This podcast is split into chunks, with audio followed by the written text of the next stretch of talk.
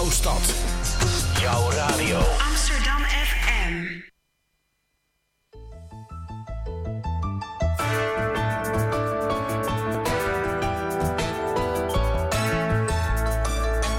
Wetenschap op Amsterdam FM.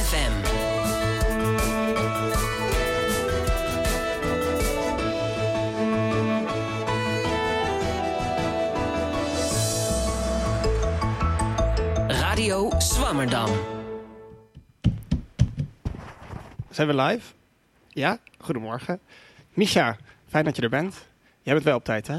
Ja, ik was op tijd inderdaad. Goedemorgen, Ja, lieve. goedemorgen, welkom bij Radio Swammerdam. Het leukste uurtje wetenschap. Elke zondagochtend op Amsterdam FM. Ehm Misha, jij bent nu al een half jaar of zo bezig met eh, Radio Swammerdam. En welke vraag, we stellen heel veel vragen aan onze gasten natuurlijk. Maar welke vraag krijgen wij het meest gesteld? Eh, nou, wat mensen het meest eigenlijk willen weten is hoeveel luisteraars we hebben. En eh, wat zeggen wij dan altijd? Eh, dan zeggen we dat het live is, dus dat we het niet met zekerheid kunnen zeggen hoeveel dat er zijn. Ja, dat is heel moeilijk te meten. En live is dat nou precies waar we het vandaag over gaan hebben. Want ehm, Nicolaas Veul en Tim den Beste die livestreamden eind van deze zomer in het VPRO-programma 14 dagen hun hele leven. Met Periscope, dat is een app van Twitter, kan je tegenwoordig gewoon een zendwagen zijn zelf. En deze week, toevallig, ik was al heel lang bezig met de voorbereidingen voor deze uitzending, maar deze week toevallig live eh, kwam nu.nl en Facebook kwamen allebei met het nieuws dat ze een eigen Periscope, dus een live streaming service gaan aanbieden. En we gaan hier vandaag eh, over praten met twee wetenschappers, die allebei eh, mediawetenschappers zijn. En ze zijn ook dokter, want ze zijn gepromoveerd. En allereerst is daar Karin van S. We zijn live in de studio, dames en heren. Misha, je had een vraag voor Karin. Ja, eh, ik vroeg me af, ben je al eens eerder op de radio geweest, live? Eh, live niet, nee, dat is te gevaarlijk. Oké, dat durf je niet aan. Nee, dat, dat durf ik niet aan. maar nee, toch eigenlijk deze niet. zondagochtend. Een eh, hoge uitzondering, ja. Een live primeur Ja. op, de, op de Amsterdam FM. Wauw. En aan de andere kant van de tafel zit eh, Anne Helmond, ook dokter in de mediawetenschap aan de UvA. Karin zit trouwens aan de UU, maar goed, dat wisselt nog wel af en toe. Eh, Anne, ik heb ook een artikel van jou gelezen over real-timeness. Dat schreef je met eh, andere wetenschappers. Daar wees Karin me dan weer op, live. en eh, dat gaat over real-time. Zitten jouw collega's die dat meeschrijven nu ook real-time mee te luisteren, denk je? Ehm, ik hoop het wel, dus eh, haak vooral in op eh, de hashtag eh, Radio Swammerdam. Maar ik heb zelf al actief getwitterd over deze uitzending in ieder geval. Ja, dat is natuurlijk ook heel belangrijk. Bij een live uitzending horen natuurlijk ook live reacties. Dus twitter vooral mee via eh Radio Swammerdam of hashtag Radio Swammerdam. Kan ook nog Amsterdam FM, maar liever Radio Swammerdam. We hebben ook nog aan tafel Gemma. Jij gaat ook iets heel eh, spannends doen, een vaste columnist. Goedemorgen. Ja, ik eh, verklap het nog niet, maar het heeft in ieder geval met het thema te maken. Live. Oeh, nou, dat wordt heel spannend, maar dat horen we straks pas. Eerst even iets heel anders. Vorige week is met enige bombarie de Nationale Wetenschapsagenda aangekondigd. Ehm, en dat is een hele mooie samenwerking tussen het bedrijfsleven en eh, de overheid. Want wetenschap moet tegenwoordig nuttig zijn. We moeten de vragen van de maatschappij beantwoorden. En eh, de wetenschapsagenda eh, stelde de vloer open voor heel Nederland. Dus iedereen mocht vragen insturen. 17 miljoen mensen, 12.000 vragen. Ja, en die zijn weer geclusterd tot 140 clustervragen. Want een Bobo-project is geen Bobo-project zonder Bobo-term. En als je, want je kan heel mooi, ik heb die ehm, dat doorzocht. En je kan, alle vragen doorzoeken. En als je dan zoekt op live, dan kom je uit op vragen als: hoe werkt ons brein en wat gaat er mis bij hersenaandoeningen? En kun je met kwantumverstrengeling een sneller dan het licht communicatiemiddel bouwen? Niet echt mediawetenschap. Eigenlijk helemaal geen vragen voor de mediawetenschap. Eh, maar wat weinig mensen weten, Misha, weet jij dat? Dat, het, dat er een Swammerdam Institute for Life Sciences is. Ja, dat wist ik natuurlijk wel. Ja, dat zit op het Science Park. Sikko, een van onze vaste columnisten, die werkt daar. Ehm, en die doen dus heel erg onderzoek inderdaad naar hersenen of neurotransmitters of wat dan ook. En ehm, ik stel voor dat wij vandaag, echt, echte Zwammerdammers en geesteswetenschappers natuurlijk, iets, op de, iets gaan doen wat de nou ja, life sciences wat mij betreft niet kunnen. Namelijk dingen op de agenda zetten en culturele fenomenen analyseren. Dus we gaan uh, het Swammerdam Instituut voor Life Sciences doen. Met een V in plaats van een F. Uh, maar daarvoor gaan we eerst luisteren naar muziek. Het is een uh, heel bijzonder nummer. Tenminste, ik vind het een van de leukste nummers van Queen, Radio Gaga. En het is eigenlijk, als je naar de clip kijkt, het is heel leuk. Um, gaat het over een commentaar op de ontwikkeling van de, eh, van de muziekindustrie. Want het nummer is geschreven toen de videoclip opkwam. En ze hebben allemaal beelden gebruikt uit Metropolis. Dat is de eerste, een van de eerste science fiction films. En ze leveren dus commentaar op dat radio en liveness zou verdwijnen. En dat het zou vervangen worden door de videoclip. En daar gaan we natuurlijk live naar luisteren bij Live Aid in Wembley Stadium 1985.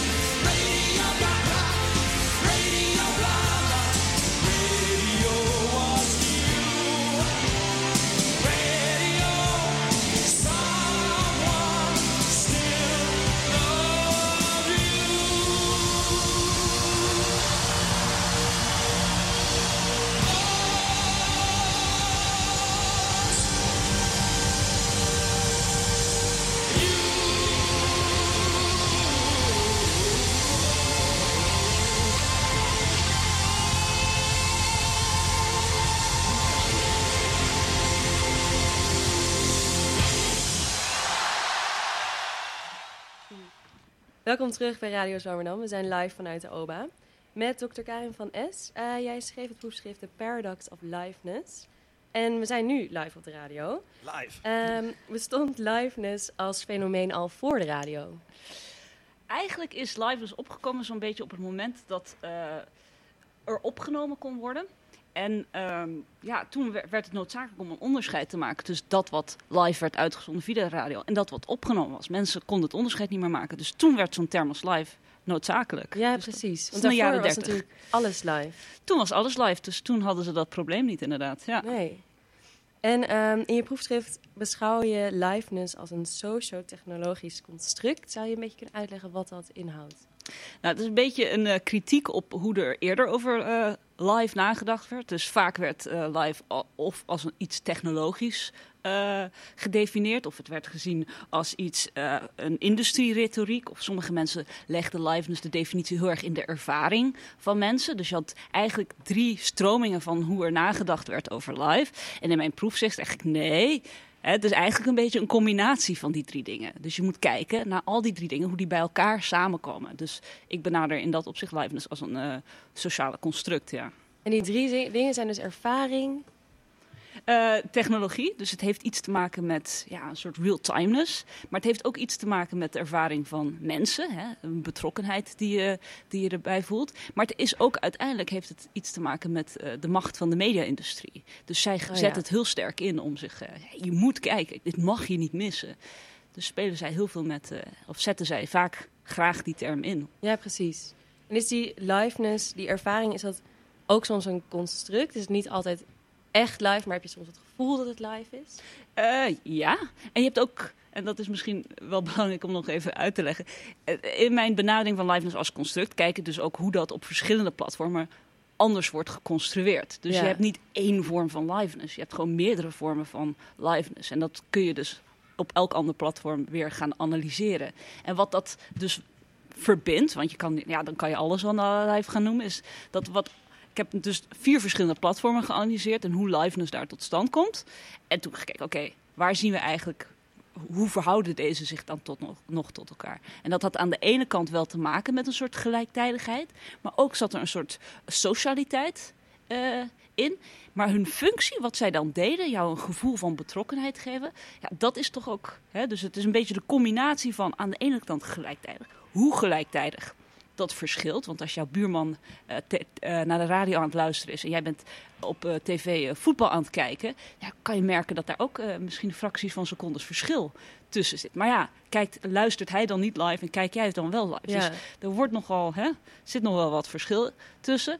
Maar het verbindende factor is dus wel dat, dat je een soort gevoel van eh, ja, betrokkenheid, dat jij het recht hebt om daarover mee te praten, omdat Want je jij het was ervaren. erbij. Jij hebt het, jij hebt het ervaren. Ja. Oké, en wat is die socialiteit dan, waar je het over had? Eh, dat is dat het eh, ook door de mensen zelf eh, geconstrueerd wordt. Dus het is niet enkel vanuit de technologie, maar het is ook iets ja, waar de industrie en de kijkers, luisteraars, consumenten zeg maar, zich ook in kunnen vinden. Dus het is niet enkel iets technologisch. Dat is, dat is denk ik het belangrijkste om. eh, En is Ja. die socialiteit ook iets nieuws eigenlijk, wat nu opkomt met social media? Eh, nee, de socialiteit hebben we altijd. De televisie is natuurlijk het sociale medium. Het wordt een beetje, wordt een beetje lastig nu we de term social TV ook hebben, die een beetje doet eh, denken dat dat allemaal nieuw is. Nee, tv is eh, altijd al sociale medium geweest. Maar liveness is wel, die doet wel heel erg een beroep op socialiteit. In de zin van als jij eh, een bewakingsvideo ergens op internet gaat zien en ja, dat zie je dan gebeuren. Maar ja, dat, dat is dan niet live. Dat zit je in je eentje te kijken. Dus het, het doet wel, eh, ja, het vraagt toch wel aan een soort gezamenlijkheid. Ja, dat we precies. samen rondom iets komen om te kijken. Want anders, ja, anders zit je maar een beetje in je eentje iets te kijken. En dat ja, dus alleen iets live meemaken is eigenlijk niet hetzelfde. Ja, je zou zelfs kunnen afvragen, noemen we dat dan nog wel live? Ik denk, ja, het is natuurlijk ook wel een, een ervaring. Dus één persoon zou dat misschien wel als, ja, ik heb het live gezien. Maar doorgaans merk ik toch dat mensen dan eerder, als ze zoiets, ja, het was in real time of zoiets, dan wordt het meer op een technologisch eh, vlak eh, gedefinieerd. Dan, Ja. ja. En ehm, in Amerika is helemaal niks live, toch? Op televisie zit altijd vijf seconden vertraging. En lastig in je proefschrift tenminste. Absoluut, maar daar hebben ze het niet over. Dan wordt het gewoon live uitgezonden. Maar het mooiste voorbeeld uit Amerika is dat ze live shows van The Voice bijvoorbeeld eh, uitzenden. Live shows en dan drie uur later nogmaals eh, aan de West Coast eh, nogmaals live. eh. Maar daar zie je toch wel wat, eh, wat kijkers over struikelen. Vooral nu met de opkomst van sociale media gaan ze online tweeten. En, eh, en er wordt heel veel nadruk in het programma opgelegd. Dus dan worden ze ook nog eens boos op de presentator. Van, hé, hey, houd toch eens op, dit is helemaal niet live. ja. Oh ja. En dan worden ze dus live boos op iets wat al uitgezonden is. Of wat er opgenomen Dan, worden ze, ja, dan zijn ze live aan het tweeten over het programma. En ja, het ge- gevaar is natuurlijk dat er al eh, uitkomsten van het programma al bekend zijn. En sommige pro- programma's spelen daar ook in. Dat, het ver- eh, dat, dat delen van het programma dan wel nog live in Tweet West mee? Coast. Ja, tweet mee. Maar dan hebben zij dus in het programma ingebouwd. Dus als, ik weet even niet eh, hoe dat programma ook weer heet. Maar dat je echt, alles was al vooropgenomen. Maar dan de uitslag werd dan de West Coast nog wel in meegenomen. Want omdat er zoveel kritiek tegenwoordig is met sociale media, dat, dat mensen dan in West Coast nooit een stem zouden hebben. Ja. En dan moeten ze dus wachten voordat het ook live ergens anders is uitgezonden wat dus niet live is. Voordat de uitkomst van het programma bekendgemaakt worden. Ja, of, of ze gokken er altijd een beetje op. Want ze, ze merken ook wel dat vaak wat in de Oostkust gebeurt, dat dat eigenlijk ook wel aardig overeenkomt met de Mm. West Coast eh, uitslagen. Dus, Kan je ook een eh, voorbeeld noemen wat, eh, wat niet zo goed lukt uit je, uit je of tenminste wat betreft liveness? Nou, ik heb een van mijn case studies was eJam. Dat is een online music jamming platform. En ehm, daar ging het mis op twee vlakken. Aan de ene kant, dus mensen kunnen daar bij elkaar komen om samen muziek te maken. En aan de ene kant ging dat mis omdat er was nooit iemand om muziek mee te maken. Een lege chatbox. Maar twee dingen waar mensen erg ja, een beetje kritiek op hadden over. Want ze bestempelden en ze marketen heel erg als hè, ga live jammen met je vrienden. Maar twee problemen waren. Eén, op technologisch vlak. Er was altijd eh, eh, vertraging. Dus, en dat is met, muziek heel erg belangrijk. Daarom heb je ook dirigenten, hè, die houden het hele or- orkest goed bij elkaar. En ten tweede, je kon alleen maar jammen met een groepje mensen die samen muziek aan het spelen was. Dus je kon het niet delen met een grotere groep mensen. En zoals ik al net vertelde, is het kunnen delen en mensen verzamelen rondom iets ook wel een belangrijk aspect van liveness. Dus ja, dan, anders ben je gewoon maar een beetje met je vrienden een beetje muziek aan het maken. Ja, Dus we hebben ook zeker een live publiek nodig voor een live optreden. ja zoals wij hier vandaag ook één live gast eh, hier hebben, is dat, eh, nou ja, een publiek die samen over het onderwerp kunnen hebben, is belangrijk. Ja. Ja, en niemand weet natuurlijk ook of we dit van tevoren hebben opgenomen of dat we echt live zijn. Net als dat wij niet weten of er nu mensen live luisteren. Tenminste, je kan nog twitteren naar Radio Swammerdam. En dan kunnen we dus checken of er mensen echt luisteren. En Ja. dat doen ze. Ze twitteren mee. Ja, echt? Oké, het gaat heel goed. Ik ga even de tweets checken. Ja, want ehm, in je proefschrift komt op een gegeven moment ook aan bod de overgang van de broadcast era naar de social media era. Ja. Wat betekent dat voor liveness? Eerst zeggen, Ehm, wat, betekent, wat zijn die twee era's? Want ik Ja, wat zijn die era's? Waar gaan we heen of waar zitten we nu in? Nou, eh, het idee is altijd geweest, en dit wordt straks een heel mooi bruggetje naar het proefschrift van Anne Helmond. Maar het idee was altijd dat we heel erg gecentraliseerde media hebben. Zoals televisie en radio, dat vanuit een centraal punt uitgezonden werd naar een groot publiek. Hè, de, de- de broadcast media. Eh, met de opkomst van sociale media en hè, het internet was het idee, iedereen heeft nu het vermogen om zelf te produceren, mediacontent te produceren en te distribueren. Nou, hoe heeft, wat heeft dat dan met liveness te maken? Ehm, liveness, althans, zo beweert eh, Nick Coltree, heeft heel erg te maken met eh, de macht van de gecentraliseerde media. Dat schreef, dat schreef hij al in 2003. Liveness helpt bevestigen dat wij media nodig hebben, de gecentraliseerde media nodig hebben. Want zij geven ons toegang tot onze sociale wereld. Dus zij zijn daar. En liveness he- helpt mee om dat te bevestigen. Kijk, wij laten jou zien dat wat belangrijk is voor onze samenleving, dat speelt zich nu af. En daar kunnen we het samen over hebben. Dus het hielp mee om, om ja, waarom hebben wij gecentraliseerde media? Nou, kijk, ze zijn hartstikke belangrijk voor ons als, als maatschappij. Quote, maar aan het eind van het boek, en dat is waar ik eigenlijk, waardoor ik uiteindelijk een proefschrift ben gaan schrijven, stelde ik wat. Ja, misschien hebben wij straks met gedecentraliseerde media, met het internet, sociale media, dat concept live helemaal niet meer nodig. Want Dat zei hij. dat zei hij, want hij zei, zij helpen bevestigen gewoon eh, de centrale rol van centrale media. Dus zij, spelen mee in de macht van de media's. Media gebruiken liveness om te bevestigen dat ze noodzakelijk zijn. Dus misschien is dat straks helemaal niet nodig. Dus toen ben ik gaan kijken en toen zag je, nou, waarom is dat zo? Waarom heeft liveness daar zoveel mee te maken? En ik kwam erachter, als jij gaat kijken hoe liveness geconstrueerd wordt, hè, dan kun je blootleggen waar de macht van media in zit. En zo heb ik een vergelijking kunnen maken tussen de gecentraliseerde media en de sociale media. En dan zie je eigenlijk hoe de macht van de media nog zo'n grote rol speelt. En dat we helemaal niet zo vrij zijn om te produceren en distribueren als gedacht werd. Dus je hebt gekeken naar de constructie van liveness en in je proefschrift deconstrueer dan eigenlijk die constructie. En wat levert dat dan op? Dat levert dus de eh, het inzicht op dat eh, bij sociale media zoals Facebook bijvoorbeeld, dat ehm, we weliswaar content mogen uploaden en ja, je denkt dan te verspreiden, maar dat er nog vanuit het platform zelf eh, wat je kunt delen, hoe je dat deelt en aan wie je dat dan vervolgens toont, dat dat nog heel erg in handen ligt van zo'n grote macht zoals Facebook. Nou, perfect, dat houden we even vast. En dan gaan we even luisteren naar muziek. Ik was gisteren live bij Madonna. En eh, daar speelden ze een live versie van het volgende nummer. En daar gaan we nu live naar luisteren. Deze is niet van gisteravond, maar eerder opgenomen van een live concert.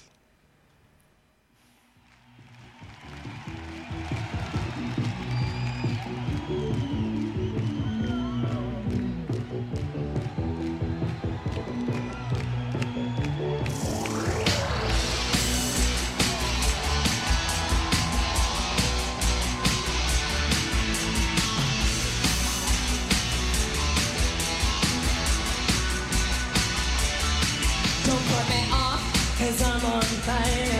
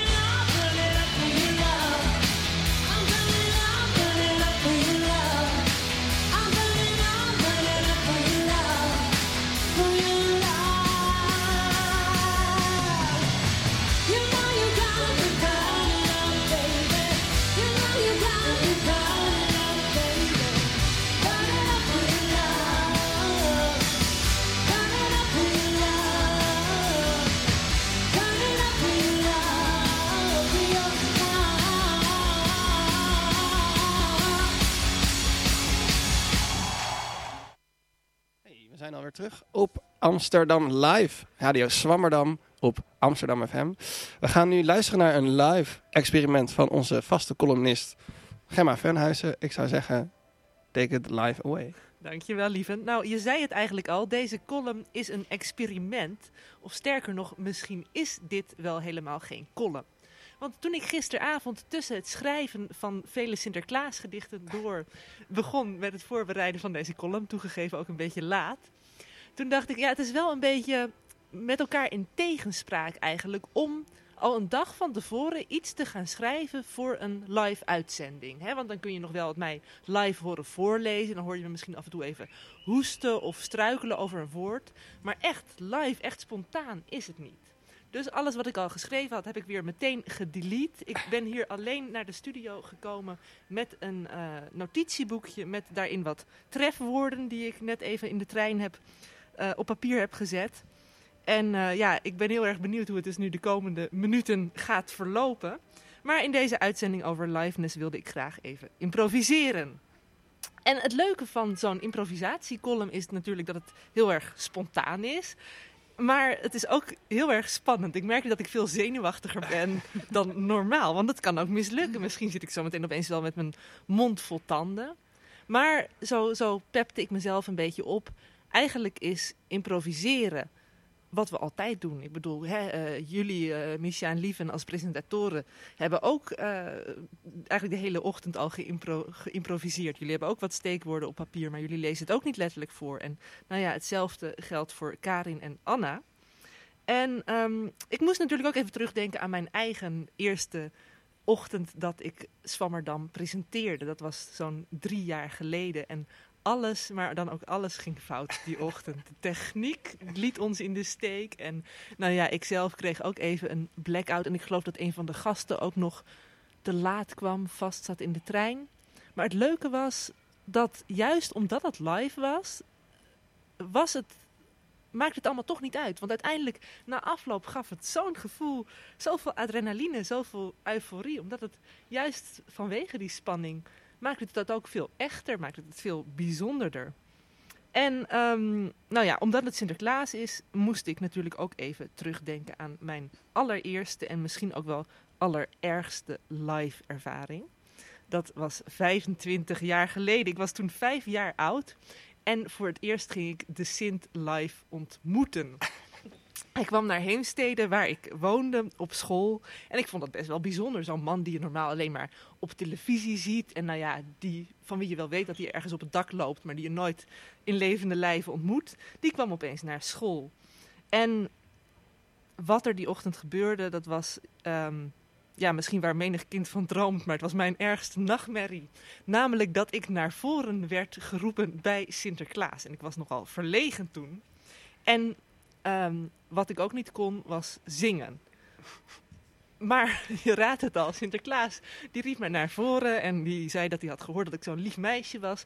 En of ik even Zie de maan schijnt door de bomen voor hem wilde zingen. Nou, uiteindelijk heb ik fluisterend, geloof ik, een paar zinnen eruit gebracht. En toen stroomden de tranen over mijn wangen en mocht ik gelukkig weer weg. Nou, het heeft me wel een licht Sinterklaas-trauma opgeleverd. En ik heb de jaren daarna ook weer alleen maar schriftelijk met Sinterklaas eh, gecorrespondeerd via briefjes in mijn schoen. En hij deed er dan cadeautjes in. Dus onze band was nog steeds wel eh, redelijk goed. Ehm, even kijken hoe, op hoeveel minuten ik inmiddels zit, want dat is met zo'n live column goed. Nou, we gaan nog even door. Ehm, ja, want ik moest ook denken, dat was dus mijn allereerste eh, live ervaring. Mijn meest recente live ervaring, nou ja, tot vandaag dan. Dat was vorige week. Toen zat ik hier namelijk niet in een regenachtig Amsterdam, maar toen lag ik met 32 graden op de Zuid-Afrikaanse savanne. Want daar deed ik een natuurfilmcursus. en dat was eigenlijk ook wel een hele bijzondere live ontmoeting. Ik ehm, heb vroeger een van de eerste films die ik eh, keek, was De Leeuwenkoning, The Lion King van Disney. En sindsdien heb ik toch altijd wel een beetje van Zuid-Afrika en safari gedroomd. En nu was ik opeens zelf een natuurfilmer. Of nou ja, in ieder geval daar deed ik een poging toe. En bevond ik mijzelf live oog in oog met al het wildlife daar. Onder andere de leeuwen. En nou ja, omdat ik zo'n eh, leeuwenkoning-fan was vroeger, had ik er best wel een beetje naar uitgekeken. Maar een live ontmoeting met een leeuw is echt vreselijk, jongens. Ik kan het jullie vertellen. Ik zat op een paar meter afstand. Zaten we ochtends in de Land Rover. We waren om vijf uur al vertrokken ochtends om de zonsopkomst te filmen. En opeens hoorden we een um, oorverdovend gebrul. En dat uh, waren de leeuwen, de mannelijke en de vrouwelijke leeuw die liepen eh, richting onze Land Rover en die keken ons aan. En de ranger had ons wel verteld van nou, wat je ook doet, vooral blijven terugkijken, want dan raken de leeuwen een beetje geïntimideerd. Dus ik stond daar oog in oog met de eh, vrouwelijke leeuw, hoe noem je dat, de leeuwin. En ehm, nou, het enige wat ik in haar ogen zag, zag was ik wil je opeten, ik wil je opeten.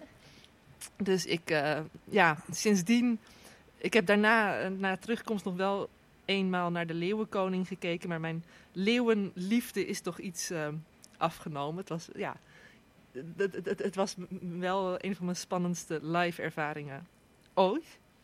Eh, nou ja, en over live gesproken moeten we het natuurlijk ook even eigenlijk nu over dit moment hebben. Want eh, het is heel erg leuk om hier in de studio te zijn. En we hadden het er net al even over. We hebben één live gast vandaag. Woehoe.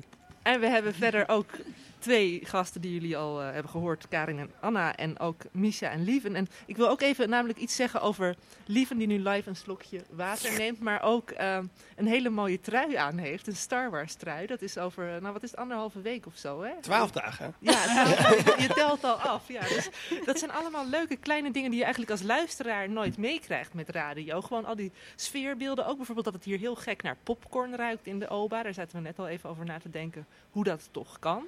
Pizza Of, van eh, Fabiano. Oh ja, pizza van Fabiano. Kijk, zitten we nog even. Worden niet gesponsord hoor. En beneden was er iemand de piano aan het spelen net. Dus het is heel leuk. Al die zintuigelijke waarnemingen, die kun je hier ehm, live ervaren tijdens deze uitzending. Dus daar wil ik eigenlijk mijn column mee afsluiten. Kom vooral langs bij Swammerdam en eh, heb dan de ultieme live ervaring. Live, met gratis koffie. Ja, dat moet je altijd heel erg goed eh, bij Ook vertellen. nog En met thee. gratis ko- Hoeveel minuten heb ik er nu over gedaan? Nou, precies Nou, zoals in het draaiboek staat. Echt heel knap.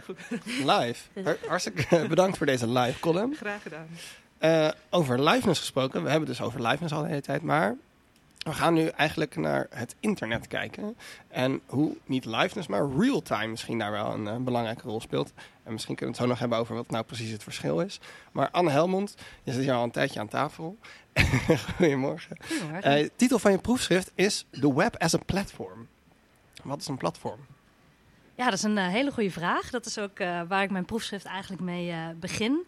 Ehm, ja, het woord platform wordt tegenwoordig heel veel gebruikt in combinatie met social media. Van Twitter is een platform, Facebook is een platform. Ehm, en daar heeft een, wetenschapper, Talton Gillespie heet die, die heeft ook een artikel geschreven. En die gaat ook in op eigenlijk die verschillende betekenissen die het woord platform over de tijd heen heeft eh, eh, gehad. En daarin maakt hij ook eh, onderscheid inderdaad tussen... ja, het platform wordt gezien als een soort van verhoging waar je op kan staan. Dus het is een soort van architecturele constructie. Maar bijvoorbeeld in de computerwereld wordt het gebruikt om, eh, ja, om een infrastructuur... waar andere mensen iets op kunnen bouwen eh, aan te duiden. Maar wat platformen eigenlijk met name zijn... en dat is ook hoe het in een beetje de economische wereld eh, gebruikt wordt... is een ja, het is een soort van infrastructuur die verschillende eh, gebruikersgroepen eh, eh, samenbrengt. Dus aan de ene kant heb je het dan over gebruikers zelf. Dus stel, we hebben even Facebook als voorbeeld van het platform. Ehm, daarop worden gebruikers aangetrokken, maar ook ontwikkelaars die dingen kunnen bouwen op Facebook. Maar ook bijvoorbeeld adverteerders. Dus Facebook die spreekt al die doelgroepen tegelijkertijd aan met die term platform. Ehm, maar in mijn proefschrift ga ik dan inderdaad ook kijken van oké, hoe komen dan die verschillende actoren samen op die, eh, op die platformen? En met name kijk ik naar die rol van die infrastructuur van dat platform. Ehm, ja, hoe die social media bedrijven dat eh, inzetten om zich eh, door het hele web te verspreiden. En dat is dus eigenlijk gaat meer over de achterkant van het internet dan de voorkant. Ja, dus ik kijk niet zozeer inderdaad hoe gebruikers die platformen gebruiken. Dus wat doen ze daarop? Ik kijk inderdaad echt naar de soort van meer technologische infrastructuur. En wat eigenlijk ook de, de consequenties daarvan zijn. Dat we nu ehm, dat die ja, sociale media platformen zich over het web verspreiden.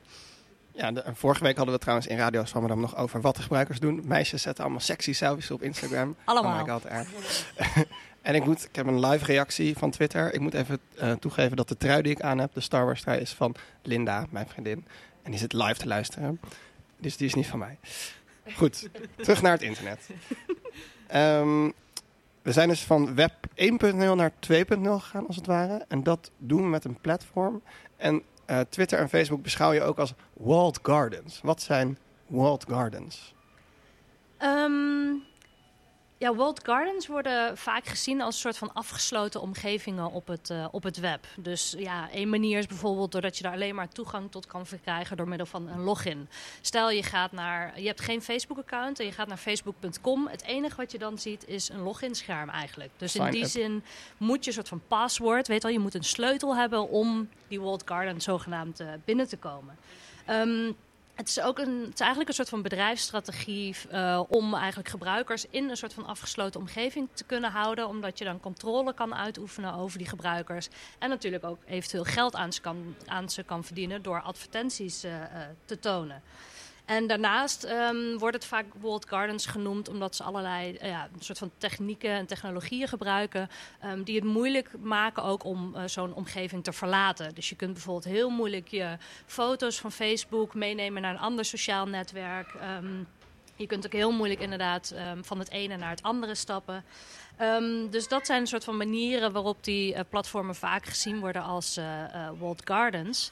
Maar ja, ik stel eigenlijk ook in mijn proefschrift dat ja, dat is een soort van klassieke manier, die hele afgesloten omgeving. Maar wat bedrijven als Facebook juist zo slim doen, is zich, ehm, ja, die zijn niet alleen maar. Aan de ene kant zijn ze een walled garden, want je moet een login, je moet lid zijn, zeg maar. Maar aan de andere kant verspreiden ze zich juist ook over het hele web om ook die gebruikers daar weer te kunnen volgen. Dus die like-buttons die je overal ziet, daardoor kunnen ze die gebruikers ook buiten hun eigen omgeving volgen en al die informatie natuurlijk weer terugsturen. En ook gebruikers die niet eens een Facebook-account hebben. Exact. Ook gebruikers die geen Facebook-account hebben, worden door die like-button eh, gevolgd. En zou je dan kunnen zeggen dat er eigenlijk weer sprake is van die centralisatie waar we het net ook over hadden bij de broadcast era en de social media era? Ga ik als een echte wetenschapper ja en nee zeggen? ja, aan de ene kant zien we inderdaad een soort van nieuwe centralisering naar al die grote eh, bedrijven, de Amazons, de Apples, de, de Facebooks. Maar aan de andere kant, ehm, ehm, ja, ze dus, dus ze centraliseren al die data die ze, die ze verzamelen, maar ze decentraliseren zich ook over het hele web, omdat ze zich verspreiden door die social buttons, maar ook bijvoorbeeld login met Twitter, dat je in allerlei applicaties kan inloggen met die andere sociale netwerken. Dus je ziet denk ik een soort van dubbele mechaniek erin. Aan de ene kant verspreiden ze zich door allerlei mechanismes uit te werpen om, om die platform ook op andere plekken ehm, eh, te integreren. En dat gebruiken ze weer om die data te centraliseren voor hun eigen platformen en economische doeleinden. En eh, we hadden het net over een soort van sleutel van die login. En wat een sleutelpositie heeft gekregen in de, transform, de, nou, de onderliggende structuur van het internet is dus eigenlijk veranderd, zou je kunnen zeggen. En dat doen ze door de API. En ik ben een nerd, dus ik weet wel ongeveer wat dat is. Maar kan je misschien aan de luisteraar uitleggen wat een API is? Waar staat het voor? Weet je dat uit je hoofd? Ja. Application Programming Interface. Heel goed. Dat is een hele technische benadering, maar ik beschrijf het altijd eigenlijk als een soort van manier ehm, van een, een, een service om data en functionaliteit aan te bieden. Dus het is een, eh, daar, daar ja, formaliseren ze allerlei regels in op een techn- technische manier. Maar het maakt eigenlijk dus de communicatie tussen bijvoorbeeld Facebook en externe websites mogelijk. Een, ehm, bijvoorbeeld die Facebook like-button is daar een voorbeeld van. Dat zet eigenlijk een soort van datacommunicatie tussen die platformen en externe websites open. Een ander voorbeeld daarvan is bijvoorbeeld, ehm, ja, zo'n API maakt, maakt iets dus tot een platform, want dan kun je er dus op bouwen, bijvoorbeeld door die data te gebruiken of die functionaliteit te gebruiken. En een heel, bekend, eh, heel bekende app die dat bijvoorbeeld doet, is de populaire dating app eh, Tinder. Dus op het moment dat je Tinder installeert, dan word je eigenlijk als eerste gevraagd om in te loggen met Facebook. Nou, dat zet zo'n, dan gaat dus via zo'n API wordt er gecommuniceerd met, eh, met Facebook. En dan wordt er dus eigenlijk gevraagd, oké, wie zijn je vrienden en weet wel, wat zijn je interesses door middel van likes. Dus die informatie wordt dan ingeladen in, eh, in Tinder. En dan op basis van je Facebook-vrienden en je Facebook-likes, dat zijn twee van de vele elementen die Tinder dan gebruikt om je te matchen met eh, potentiële partners. Nou, dat heb ik gisteravond, heb ik net mijn, voor het eerst in mijn leven een Tinder-account aangemaakt. Oh, wow. Dus eh, nu weet ik hoe dit allemaal eh, Mogelijk is gemaakt. gegaan. Ja. Ja. Door middel van de API. En door Ja. middel van de API kan een sociaal netwerk, dus Facebook of Twitter, heel veel macht uitoefenen. Mhm. Ehm, ik weet zelf één voorbeeld. Eh, vorig jaar toen eh, hashtag Maagdenhuis was, toen, dat is natuurlijk ook wel super live, toen eh, kwam de Meerkat-app op. En dat was eigenlijk een voorloper op Periscope. En dan kon je dus live streamen vanaf je telefoon via Twitter. En dat bouwde dus in principe ook zo voort op die, die Twitter API. Want je kreeg een pushbericht als iemand dan aan het livestreamen was. En toen had Twitter snel een eigen alternatief, Periscope. gemaakt en de API van Meerkat afgesloten. Zodat die app eigenlijk helemaal niet meer bruikbaar is. Dus je kan hem nu ook niet meer gebruiken. Ehm, en wat heeft dat te maken met de politieke economie van zulke soort platforms, als het ware? Facebook en Twitter? Ja, zo'n API, omdat het dus een soort van datacommunicatiekanaal is, ehm, kunnen ze dat, ja, kan die partij die dat aanbiedt, die kan dat ook reguleren. Dus Facebook en Twitter bepalen hoeveel data mensen kunnen bijvoorbeeld eh, kunnen opvragen, Ehm, maar ook wie die data of wie die functionaliteit van die platformen kan gebruiken. Dus op het moment, ehm, een, een ander voorbeeld is inderdaad bijvoorbeeld Facebook en eh, Instagram en Twitter. Vroeger kon je, als je Twitter gebruikte, ehm, kon je de, de previews van de foto's van eh, eh, Instagram zien. Maar toen Facebook die applicatie eh, overkocht, besloot ze inderdaad die toegang af te sluiten. En kon je dus niet die previews van die foto's meer in Twitter zien. Ehm, ook kunnen ze inderdaad besluiten van, nou, bepaalde gebruikers mogen misschien heel veel data van zo'n platform opvragen. En andere gebruikers geven we heel weinig ehm, toegang tot die data. Dus het, eh, het is een soort van, ja, eigenlijk ook een reguleringsmiddel om ja, bepaalde relaties met eh, partijen eh, te formaliseren. En ook bijvoorbeeld af te breken. Dus op het moment inderdaad dat je die API-toegang afsluit, kunnen die partijen geen, geen gebruik meer maken van die functionaliteit. En da- daarmee kun je ook je concurrentiepositie natuurlijk verstevigen of, of veranderen. Oké, dus we zijn bij beide gesprekken nu uitgekomen op liveness en real-time. Of eigenlijk de verandering van de achterkant van het internet. Eh, tot een machtsrelatie. Daar gaan we het zo eerst verder over. eh, gaan we het zo verder over hebben. Maar we gaan eerst luisteren naar Live is Live. Want is live wel live? Live.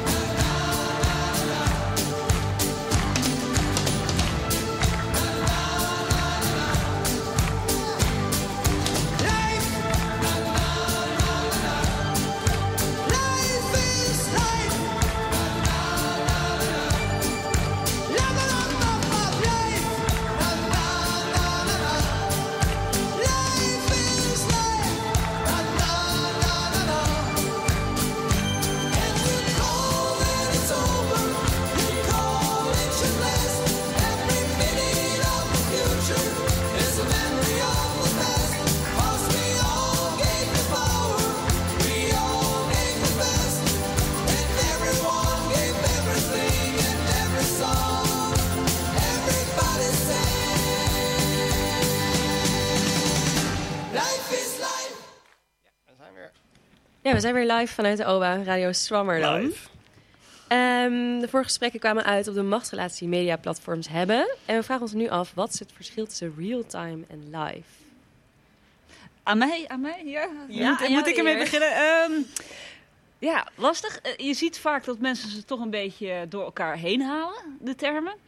Maar in een van mijn cases waar ik het al eerder over had, e-jamming, die online music eh, jamming platform, heb ik ook geanalyseerd hoe die termen eh, op het platform zelf gebruikt werden in een relatie tot elkaar. En waar ik uiteindelijk, eh, wat, wat mijn conclusie uiteindelijk was, dat real-time vaker in relatie tot zeg maar de technologie eh, wordt besproken. Terwijl, zoals ik al, ook al eerder zei, heeft liveness ook wel echt een sterke sociale dimensie. En je ziet ook vaak als mensen het hebben over real-time, dat dat in een soort meetbare termen. Het was 0,05 milliseconden of iets dergelijks. Dus het lijkt iets meer meetbaars in, in plaats van dat het echt iets sociaals is wat liveness. Maar hadden we het ook al over real-time voor sociale media? Hadden we het over real voor Ja, die, jawel. die twee die zitten wel heel dicht aan elkaar gekoppeld. Want vroeger hadden we het ook over het live web of het real-time Ja. web. En nu hebben we het over het sociale web. Dus we hebben altijd een soort van termen die we gebruiken om ja, proberen te, te begrijpen hoe het web eh, in elkaar zit. En wat het, het zogenaamde doel misschien is van het web.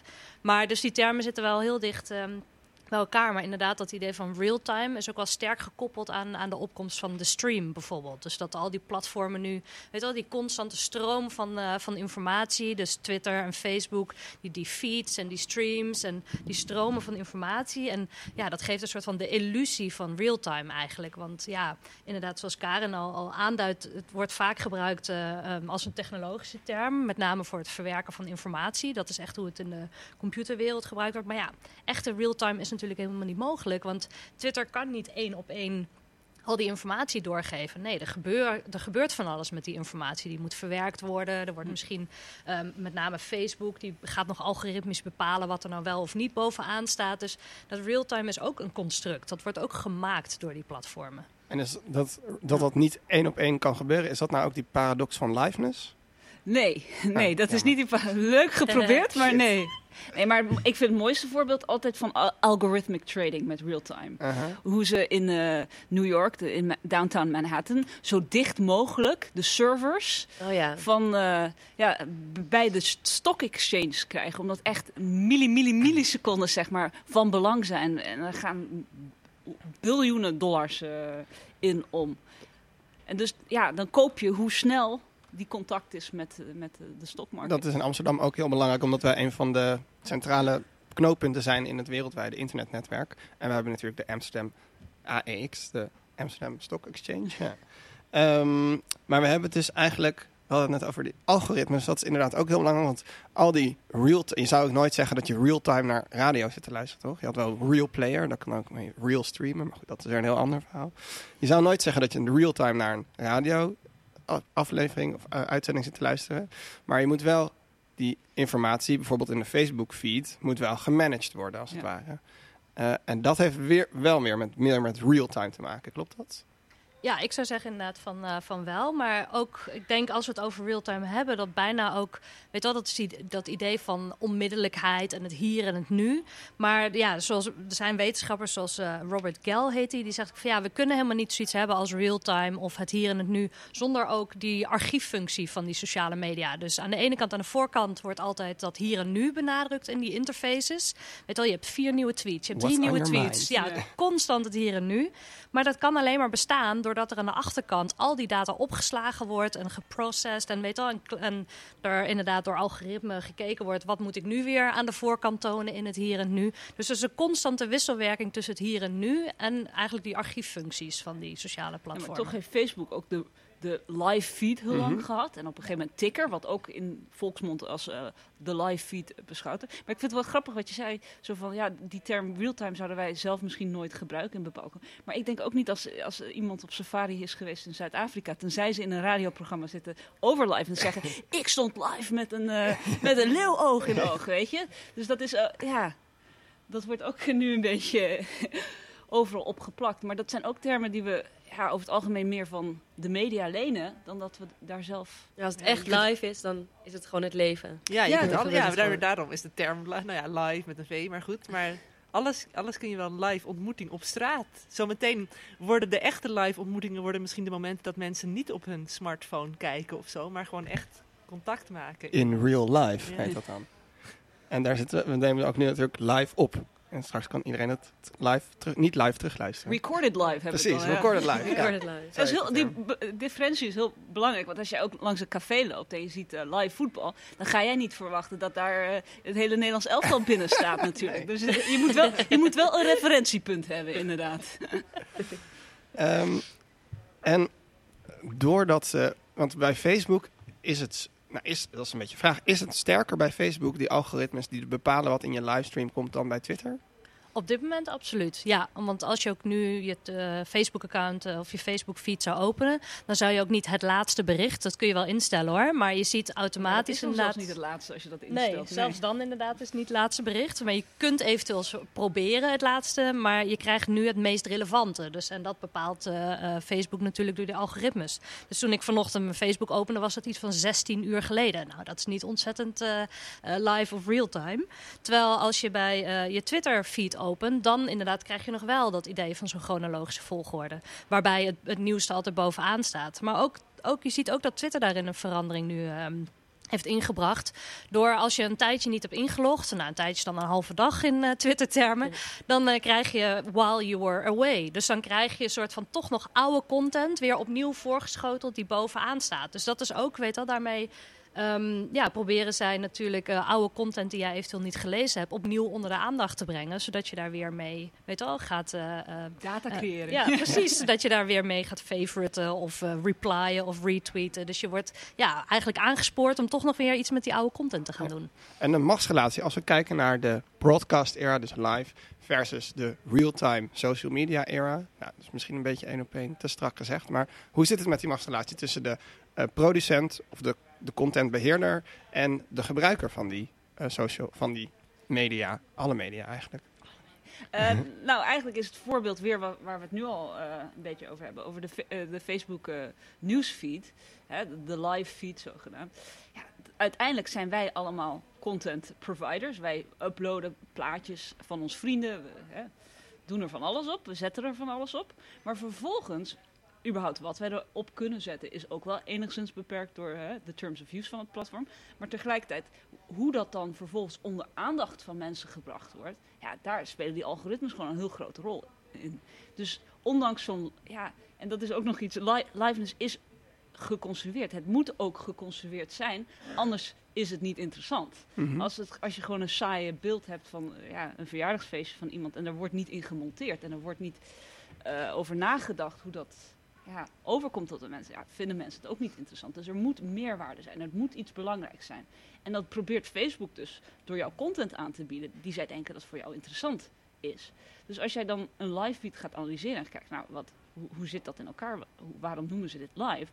Dan komt die legt dat die constructie bloot. Dan zie je de, de werking van die algoritmes. En dan zie je dus ten opzichte van de broadcast media... ja, oké, eh, we kunnen nu zelf content erop zetten... maar wat wij uiteindelijk, de ervaring van onze sociale wereld... dat wordt toch wel grotendeels door Facebook nog altijd... eh, door zo'n centrale macht bepaald. Hebben we daar helemaal geen controle meer over, Anne? Ehm, ja en nee, want eh, dat is mijn favoriete antwoord, je hoort het al.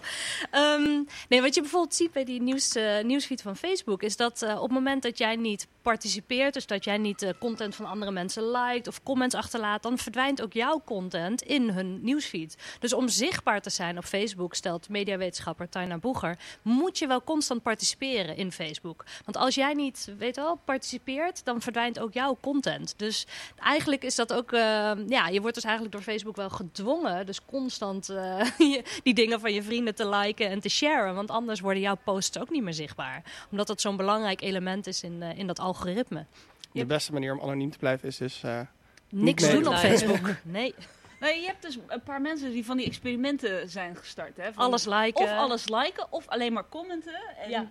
en die hebben dan hele rare ervaringen van, ja, dit is niet de Facebook die ik eh, ken van vroeger, zeg maar. Ja. Want als je alles liked, dat is echt dat is een van mijn favoriete experimenten inderdaad. Ehm, als je alles liked, dan krijg je op een gegeven moment alleen nog maar van die eh busfeed-achtige dingen. Dus dat zijn die van de top vijf dingen die je gedaan moet hebben voordat X, Y, Z. Weet je, allemaal van dat soort, soort van wat we dan clickbaiten. Dus dingen waarop we graag, eh, eh, waarop mensen willen dat je klikt inderdaad. Dus je kreeg alleen nog maar een soort van de, de, de top 16 artiesten. En dus alleen, ja, terwijl al die vrienden die verdwenen toen uit de nieuwsfeed op het moment dat hij alles ging, eh, ging liken.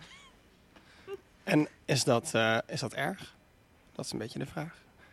De filterbubble. Ja, de komen aan bij de filterbubble. is dat erg? Ja, nou ja, het is erg in de zin van... Vroeger bij traditionele media hadden we toch wel enigszins idee hoe eh, er gefilterd zou worden. Omdat hè, als je naar Fox News in Amerika kijkt, dan weet je dat dat bij de Republikeinen hun denkbeeld.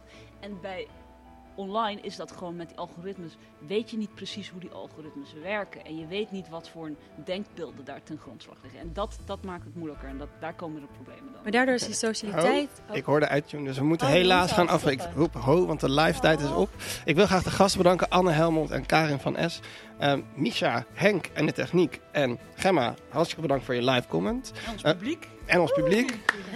Ehm, er is, u kunt ons natuurlijk liken op Facebook en volgen op Twitter. Later vanmiddag komen fragmenten op de website van Amsterdam, en Amsterdam FM. En we zijn tegenwoordig ook een podcast, dus dan kan je live terugluisteren. Nee, niet live. Wel live terugluisteren over liveness. Eh, je kunt ons vinden in iTunes en